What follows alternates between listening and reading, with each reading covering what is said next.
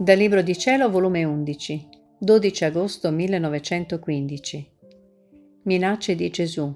La durezza dei popoli e come vogliono essere toccati dalla propria pelle per arrendersi a Dio.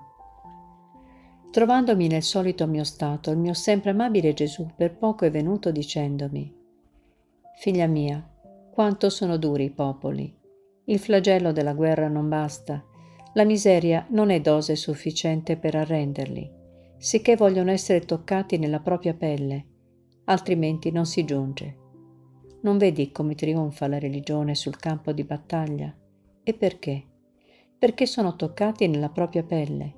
Ecco perciò la necessità che non ci sarà paese che non sarà preso nella rete, chi in un modo, chi in un altro, ma quasi tutti saranno esposti ad essere toccati nella propria pelle. Io non voglio farlo, ma la loro durezza mi costringe. E nel dire ciò piangeva. Io piangevo insieme e lo pregavo che facesse arrendere i popoli senza strage e sangue e che tutti si salvassero. E Gesù, figlia mia, nell'unione dei nostri voleri sarà tutto racchiuso. La tua volontà correrà insieme con la mia e impetrerà grazia sufficiente per salvare anime. Il tuo amore correrà nel mio i tuoi desideri, il tuo palpito correrà nel mio e chiederà con un palpito eterno, anime.